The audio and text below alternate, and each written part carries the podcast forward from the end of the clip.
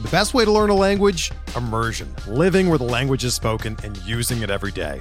But if that's not in the cards this year, you can still learn a language the second best way, and that's with Babbel. Be a better you in 2024 with Babbel, the science-backed language learning app that actually works. Don't pay hundreds of dollars for private tutors or waste hours on apps that don't really help you speak the language. Babbel's quick 10-minute lessons are handcrafted by over 200 language experts and help you start speaking a new language in as little as 3 weeks. Babbel's designed by real people for real conversations, and their tips and tools are approachable, accessible, rooted in real-life situations and delivered with conversation-based teaching so you're ready to practice what you've learned in the real world. Here's a special limited time deal for our listeners. Right now, get up to 60% off your Babbel subscription at babbel.com slash bluewire. That's 60% off at babbel.com slash bluewire, spelled B-A-B-B-E-L dot com slash bluewire. Rules and restrictions apply.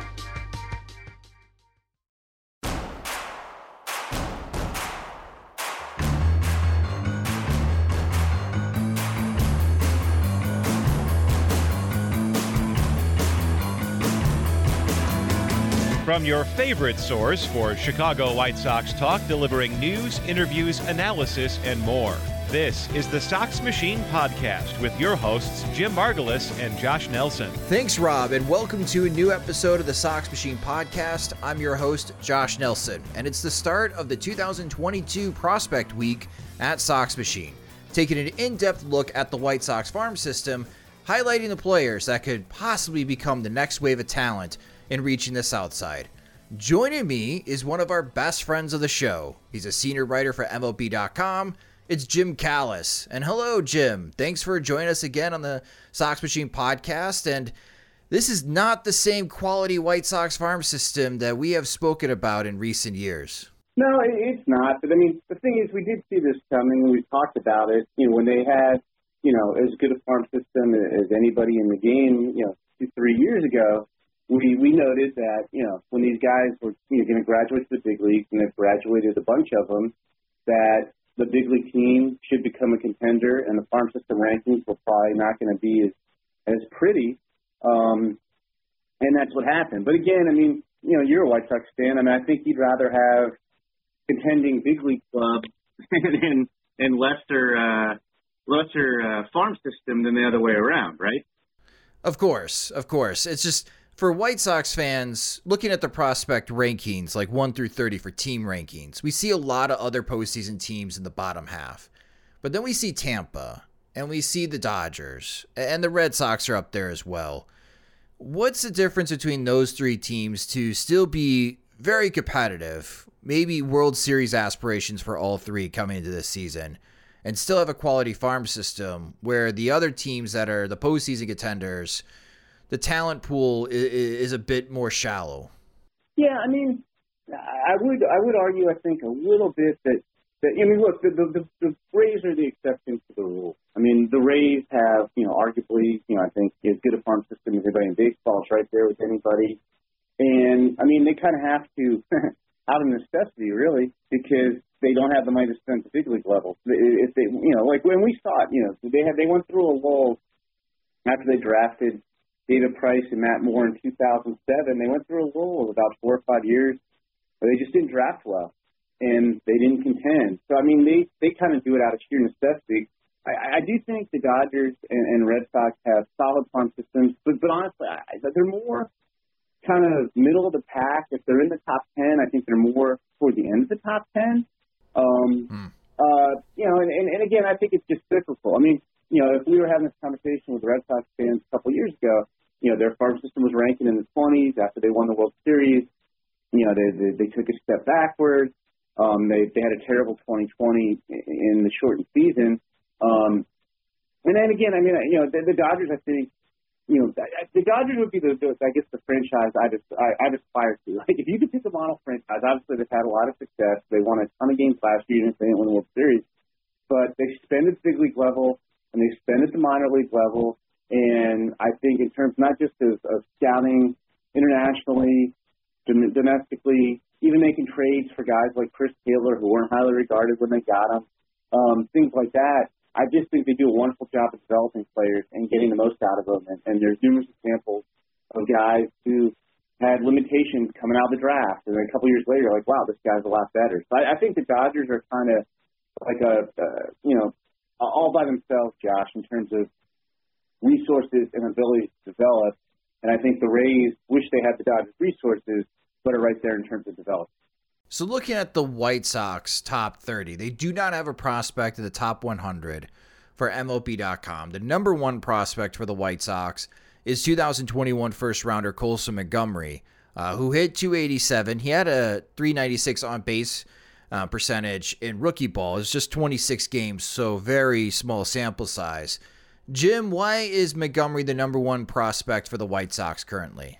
Yeah, you know, it, I mean, I think we've talked about this maybe on your podcast in the past, where I point out it's not necessarily a good time to have your first round pick be your number one prospect unless you're picking at the top of the draft. Um, you know, I, I do fully believe, and it's funny, there are teams that disagree with this when I talk prospects with them. When we do our list, we're basing guys on long term potential production. It's not, mm-hmm. hey, what have you done? I mean, track record matters, but you know, like I'm not going to say not rank Jack Leiter as the Rangers' number one prospect if he hasn't thrown a professional pitch yet. You know, I mean, Jack Leiter's pretty good. Um, I mean, I, I think that you, you can look at this glass half empty, glass half full. The glass half full side is Colson Montgomery is really talented. I mean, the comparison everybody always makes is he's a six foot four, left-handed hitting, you know, offensive upside shortstop is Corey Seager, and that'd be a pretty good player. You know, I'm not convinced he stays at shortstop in the long run, but he, he would definitely profile at third. Um, he's got a chance to hit for average and power. I, I really like Colson Montgomery. You know, the glass half empty side would be, you know, in an ideal world, when you're picking in the 20s, maybe you'd like to have some guys in the system who are more established and also have high ceilings. And I just don't know that they have that guy. I mean, you could I mean, from your perspective, Josh, I don't even know who else you would really argue necessarily. Like maybe Yoelqui Cespedes if you're all in on the bat, mm-hmm. but I don't, I don't know who else you could argue as the number one prospect in their system right. Well, speaking of Cespedes, he's the number two pick, uh, number two prospect for the White Sox. When you look at his slash line at Double A, that's pretty good, especially for his first year playing in the states. But we've talked about it in our podcast. The high ground ball rate has to get cut down and he's a White Sox prospect, so we look at walk rate, and that was pretty low in 2021. The thing with Cespedes is the White Sox right field situation, Jim. That there are some White Sox fans thinking, well, if they're going to throw Adam Engel, who has health issues with his hamstrings, or they even contemplate again putting Andrew Vaughn and Gavin Sheets in right field, could Cespedes one day, maybe in 2022, could we see him in Chicago? And we have been going back and forth on this topic, thinking he needs more seasoning in the minor leagues. Do you think he's close to the major leagues? Know, it's, it's, it's I kind of two minds with him, and, and I just want to point out too that unfortunately because of the lockout, we have not updated our list. So these are kind of our of season 2021 list. We will have new lists out at some point after the lockout ends. Um, so these these are last season rankings, but I, I think I would still, if we'd updated the rankings like we normally would have by this time, I still would have Montgomery one and, and two. Um, you know, you can look at Cespedes' year last year two ways. we talked about him a lot last year, Josh, and you know, you know, obviously the White Sox, you know, were thrilled to get him. And there's also other organizations that really question the bat and the pitch recognition and the ability to control strike zone. And all that said, you know, he went out and hit 285 you know, and, and, and hit almost 300 in Double A when he got there for the final months of the season. As you said, you know, a lot of ground balls, not a ton of homers. You know, had a five to one strikeout walk ratio that was nine to one in Double A, and so like you, you saw the positive signs. Like you know what, he hit better than I thought he necessarily would have, or, or guys in other organizations thought he might have. Now that said, and you can't read too much into the fall league, but you know, I, I my the highlight of my year almost was going to the fall league and seeing two two weeks of guys playing games. I was there for two weeks straight, and as much as I enjoyed the fall league, I do think the pitching was probably the worst I've ever seen in the fall league as a whole. It just it was not good, and, and you know, and there are obvious reasons. I mean, basically, you don't send healthy pitchers there. You send guys who miss time during the season, and if you know, I'd say in a normal year, usually cut off is say 120 innings. If if your guys got there, they're 120, 150 innings in, you don't send them to the fall league. They already pitched enough.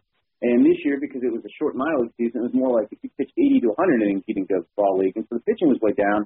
And again, he might have been tired. You know, I saw him play three or four times. I I didn't see him do much. He hit 181 with 22 strikeouts, two walks, no homers in 19 games. Um, you know, one of the worst performances. Again, you don't want to read too much into small sample size, but I mean, could he be ready by the end of the season?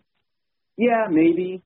Um, I don't think, like, I, I think in an ideal world, he's only had 270 minor league at bats to this point. Um, you know, 340 if you want to count the fall league.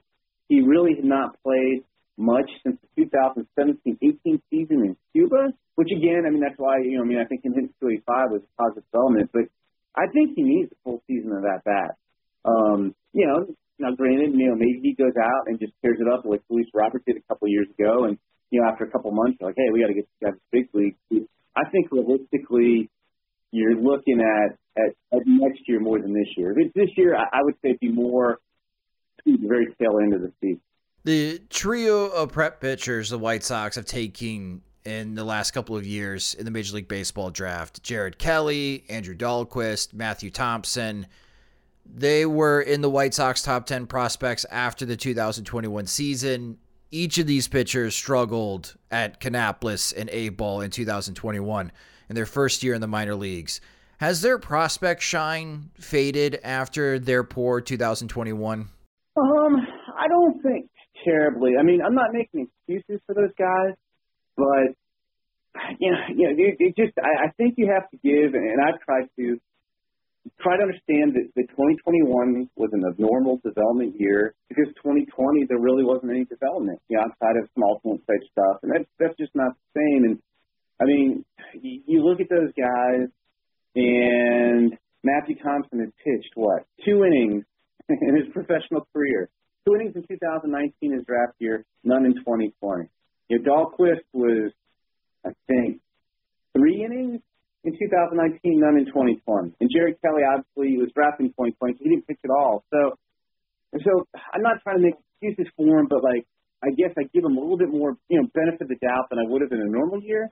And you know, they were all, you know, banged up a little bit at various times. Nothing serious.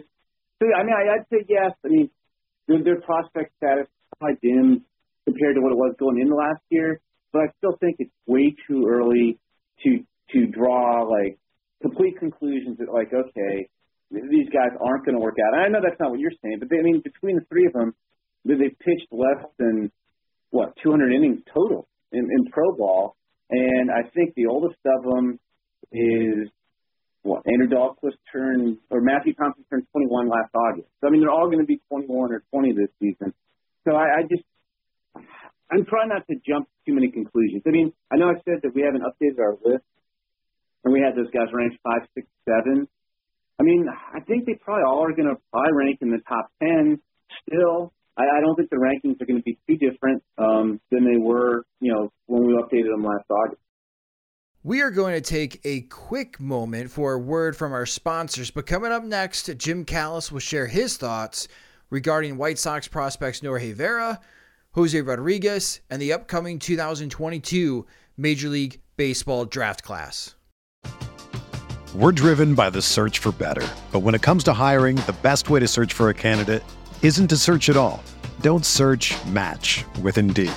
Indeed is your matching and hiring platform with over 350 million global monthly visitors, according to Indeed data, and a matching engine that helps you find quality candidates fast.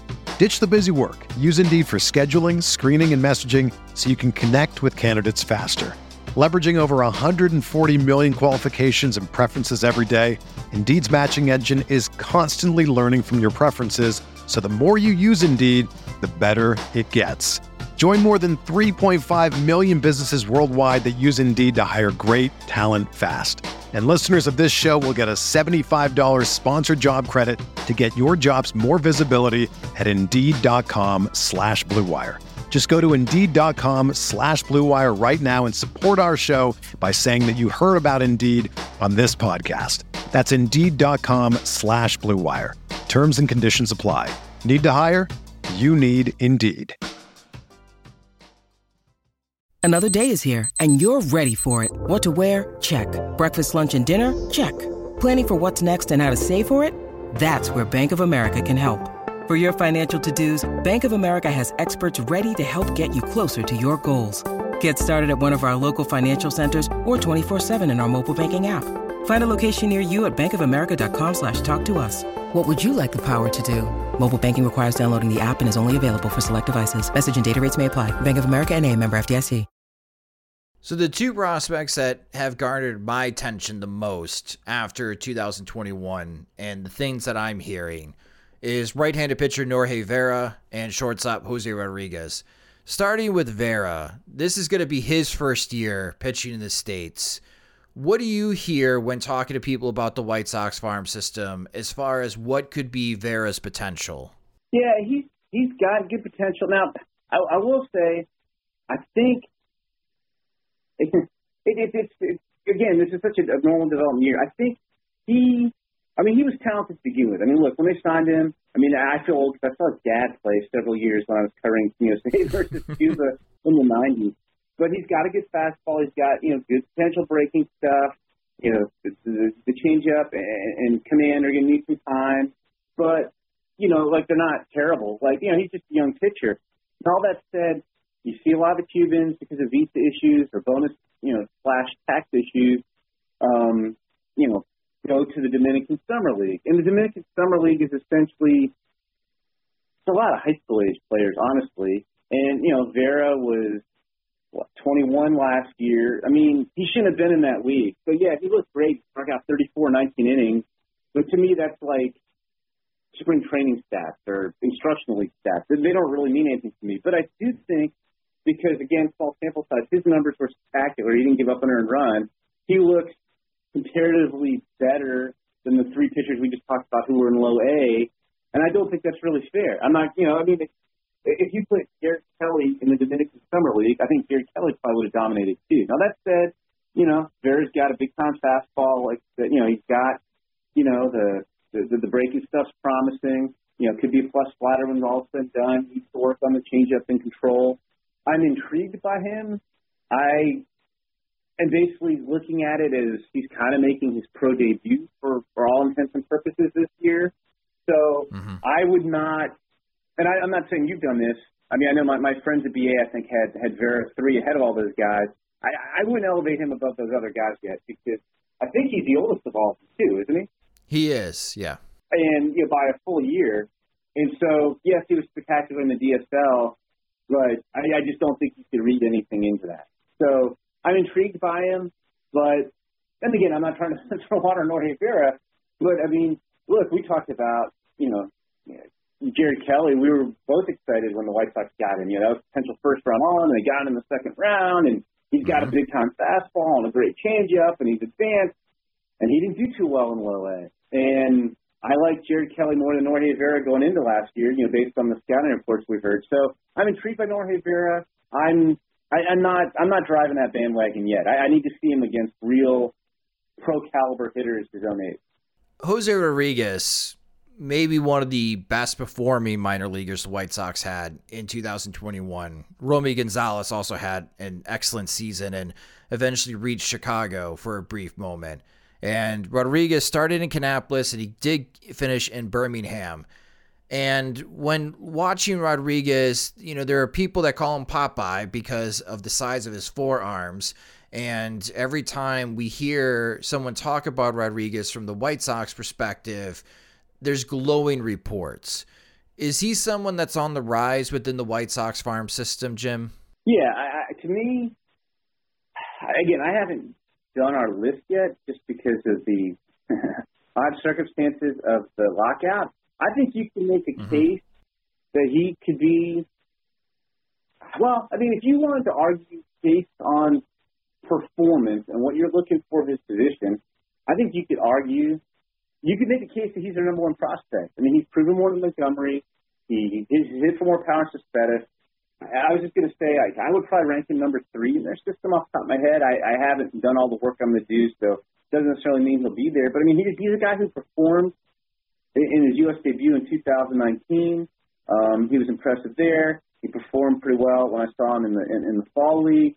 I don't think it's it, it's it's like he's not a Gold Glove shortstop with a cannon arm, but I think he can get the job done as shortstop and make the plays he needs to.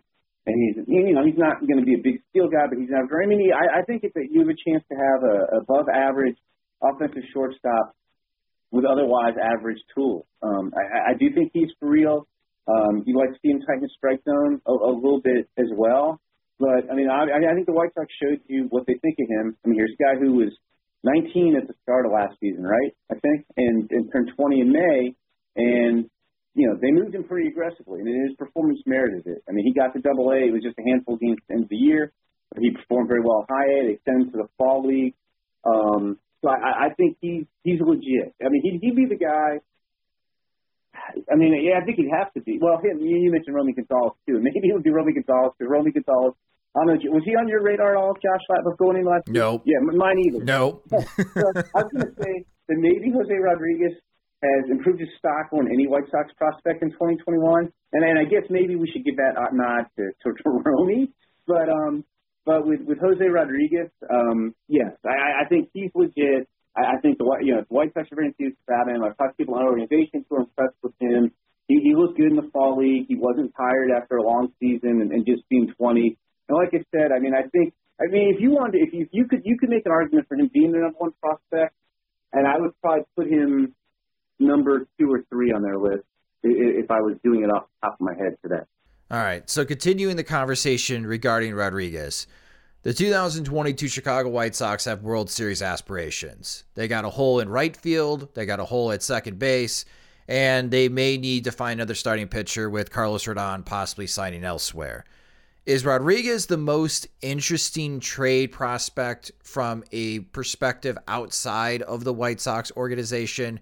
Or are there any other prospects when you look at the White Sox farm system that you think that another team would possibly want in a trade?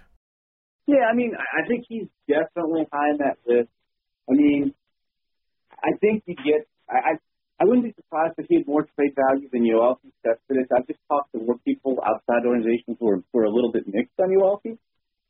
Um, and I think the White Sox. Yeah, I don't know if they'd be more reluctant to part with Yoelqui, but obviously they think highly of him. I mean, I, I think if you traded Colson Montgomery or Wes Kath, they'd be interesting. But because Jose's already gotten to Double A even just for four games, he performed well, and there's on the fall league. He, I mean, I think you could argue he might have more trade value. I mean, that's he might maybe he's your answer to second. I mean, I, I think realistically, I mean, he's played, he's got Double A, but he's played four games, he's probably not going to be ready this year. But maybe he's your second baseman of the future for the White Sox. Hmm, that would be very interesting. All right, so for the White Sox farm system, they need more talent. Yes, they did sign Oscar Colas. He is 23 and a half years old. He's old. He needs to hit right away. That's just my perspective. I am I am very interested in Erick Hernandez, but again, it may be a couple of years before we see him on the state side. Which means that the next time that the White Sox have an opportunity to add talent into their farm system is the Major League Baseball draft. And college baseball's opening day is next weekend, which really ramps up the conversation about the 2022 draft class. You said that you felt old uh, talking about Norge Vera and his dad. Uh, let's talk about Drew Jones, uh, the son of Andruw Jones, uh, and just watching as far as his highlight videos and whatever content that I can get a hold on, uh, especially on YouTube. He's pretty impressive is he going to be the number one guy for teams looking at the Major League Baseball draft class? Is he the number one prospect? He's number one on our list. I do think it's more wide open than it's been in a while this year.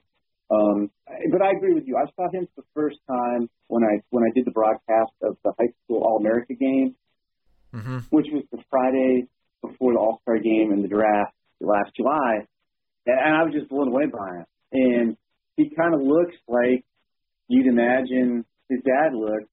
His dad must have looked when he was 18. I mean, granted, his dad was hit two home runs in a World Series game when he was 19 years old. So I'm not saying Drew's going to do that. But no, I mean, he has a chance to. I mean, I think we gave him, and we try to be like a little conservative with our grades, but like, you know, on the 20 down scale, where 50's average, 60's plus, and 70 is, is plus plus. I think we went maybe 55 hits 60 power, 70 runs, 70 arms, 70 defense. He's oh, I'm mm-hmm. sorry, we went 65 on the arm. I'm exaggerating. Um, but he uh, he looks unbelievable in center field. The, the power's so easy. He's 6'4", 180. He's going to get stronger. He can really run. The interesting thing, I don't think anybody's going to lose him because he's like like the best defensive outfielder in this draft. But guys say he looks really smooth taking ground balls at shortstop. And the private hmm. school he goes to, Jeff Blauser's kid plays shortstop, and Jeff Blauser's kid's a really good shortstop. So Drew Jones runs around and catches everything like basically from foul pole to foul pole in the outfield. But um, uh, like you can almost dream of Drew Jones being a shortstop. But like it'll be interesting because you have you have him, you have Termarr Johnson, who's another Georgia high school kid who mm-hmm. might be the best pure high school hitter I can remember. Um, you have Elijah Green, who's got better tools. Both those guys with swing and miss issues. And then you have a bunch of college bats like Jacob Berry at LSU, who's who's kind of like a switch hitting Andrew Vaughn. You have Brooks Lee Cal Poly, who's, another switch hitter, and maybe doesn't stay at short, but he can really hit, and he'll play somewhere in the infield. You have Jace Jung, whose older brother Josh was the eighth overall pick in the draft a couple years ago. Um, Brock Jones at Stanford, the former safety. Chase DeLauter's kind of sleeper James Madison. I, I honestly could see if you told me today that six months from now, one you know, like any of those guys was number one pick, I could believe it. it it's a really deep position player crop, um, and I do think it's quite up. Now, all that said, I, I as of today, I would take Drew Jones number. Yeah, the the prep bats are very impressive. The college bats are also very impressive. The college pitching class all right, Jim, this was not a deep class to begin with, and the injury bug is making it much weaker. Some significant injuries as some of the top college pitching, pitching arms are either missing the season or their seasons are going to be delayed due to injury. What do you think the strength lies position wise for college players in this upcoming class? Because I, I, when I'm looking at these names and been covering them the last couple years, I like the college catchers in this class. Is there a specific position group that you like best so far before the season starts? Um, yeah, I mean, I think you could you could you could say catchers because you have guys like Kevin Parada and Logan Tanner and Daniel Susac.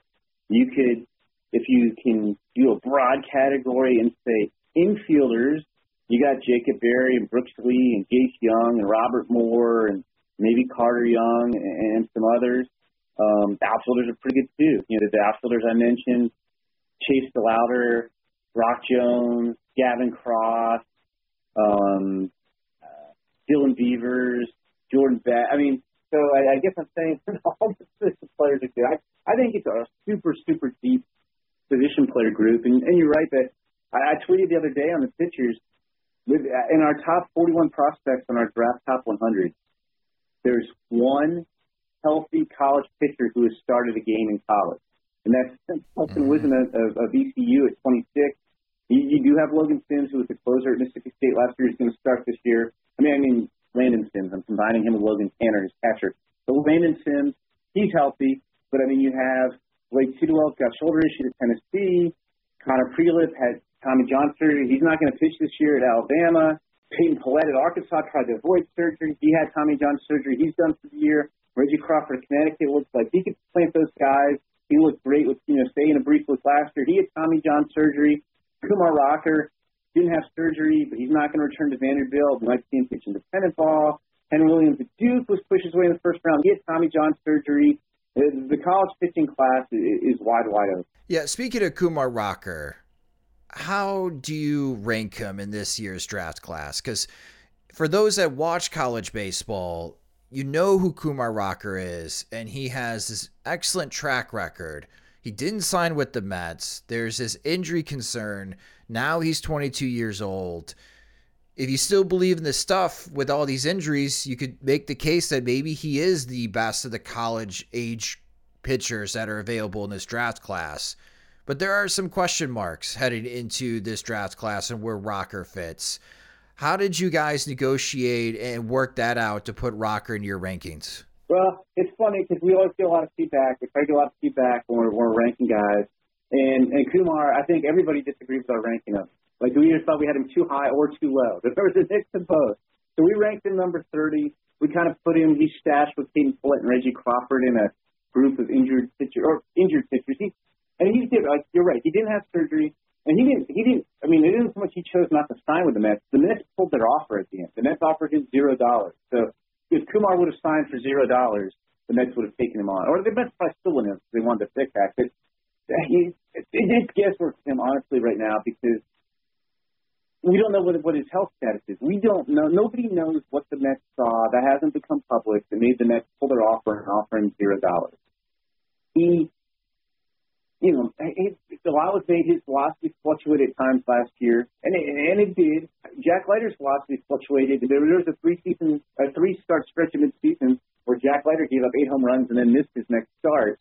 Um, mm-hmm. And I think a lot of pitchers, their velocity will fluctuate during the year. You know, you didn't see you know, Kumar throwing 96, 98 every outing, but I would submit that Kumar doesn't throw 96, 98 every outing. You know, the guy who, who threw the 19 strikeout no hitter against Duke, who was College World Series MVP as a freshman, he finished the year strong, but it's not like Kumar did that the whole year. And I think in some ways, real expectations were a little unrealistic for him. But uh, where he's going to go in the draft, we aren't going to know. I mean, he is. My, I, I think we all assume he's going to pitch in control outing in like independent league, maybe even the draft league or something next spring at some point. He's going to have to.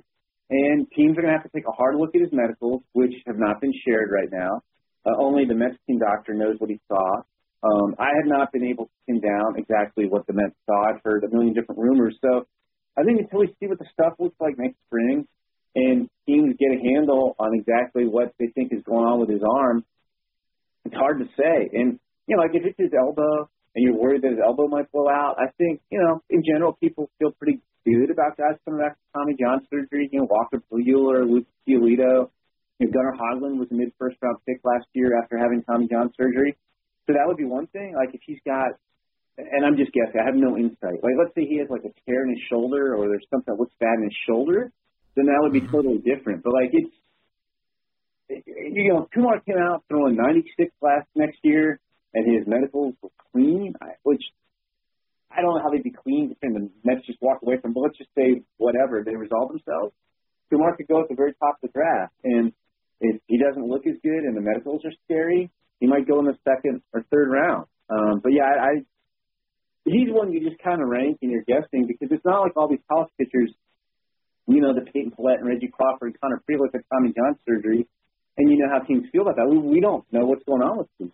Well, that is very true. And you could read Jim Callis's work. He has a weekly mailbag on MLB.com. Follow him on Twitter at Jim Callis MLB to submit your questions.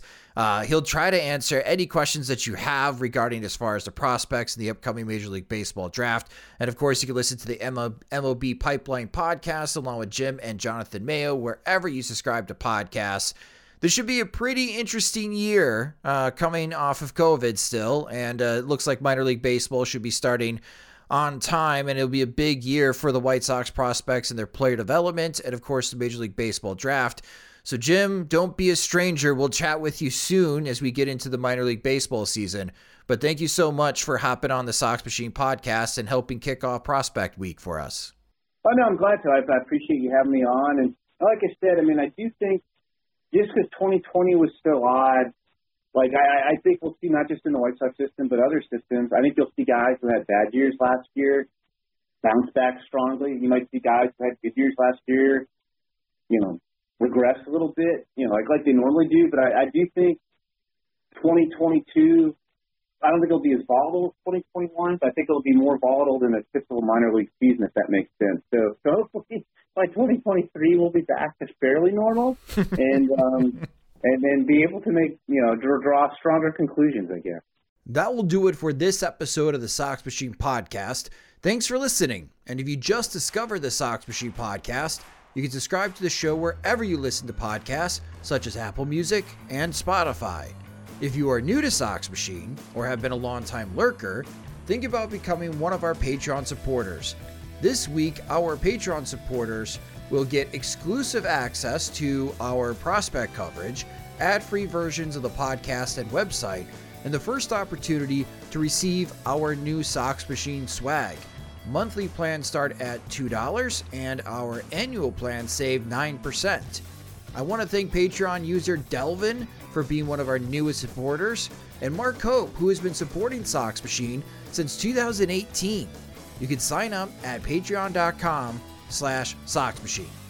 The Sox Machine podcast is a production of SoxMachine.com, your home for all things Chicago White Sox baseball, and part of the Blue Wire Podcast Network. I'm Josh Nelson. Thanks for listening. Mother's Day is almost here, and you can get her the most beautiful time tested gift around a watch she can wear every day from Movement. Whether your mom is into classic dress watches, rare and refined ceramics, or tried and true bestsellers, Movement has something she'll love. And right now, everything at Movement is up to 50% off site wide during their Mother's Day sale. A watch is a gift that celebrates all the time you spent with mom, and a Movement watch is even more than that. Movement uses industry leading materials for their fresh modern watch designs, from technically complex ceramics to vintage inspired style, all for an incredible value your wrist and wallet will both love. And with one size fits all convenience and fast free shipping and returns, it's a stress free shopping experience. Save big on the best Mother's Day gift ever with Movement. Get up to 50% off site wide during their Mother's Day sale at MVMT.com. Again, that's up to 50% off at MVMT.com.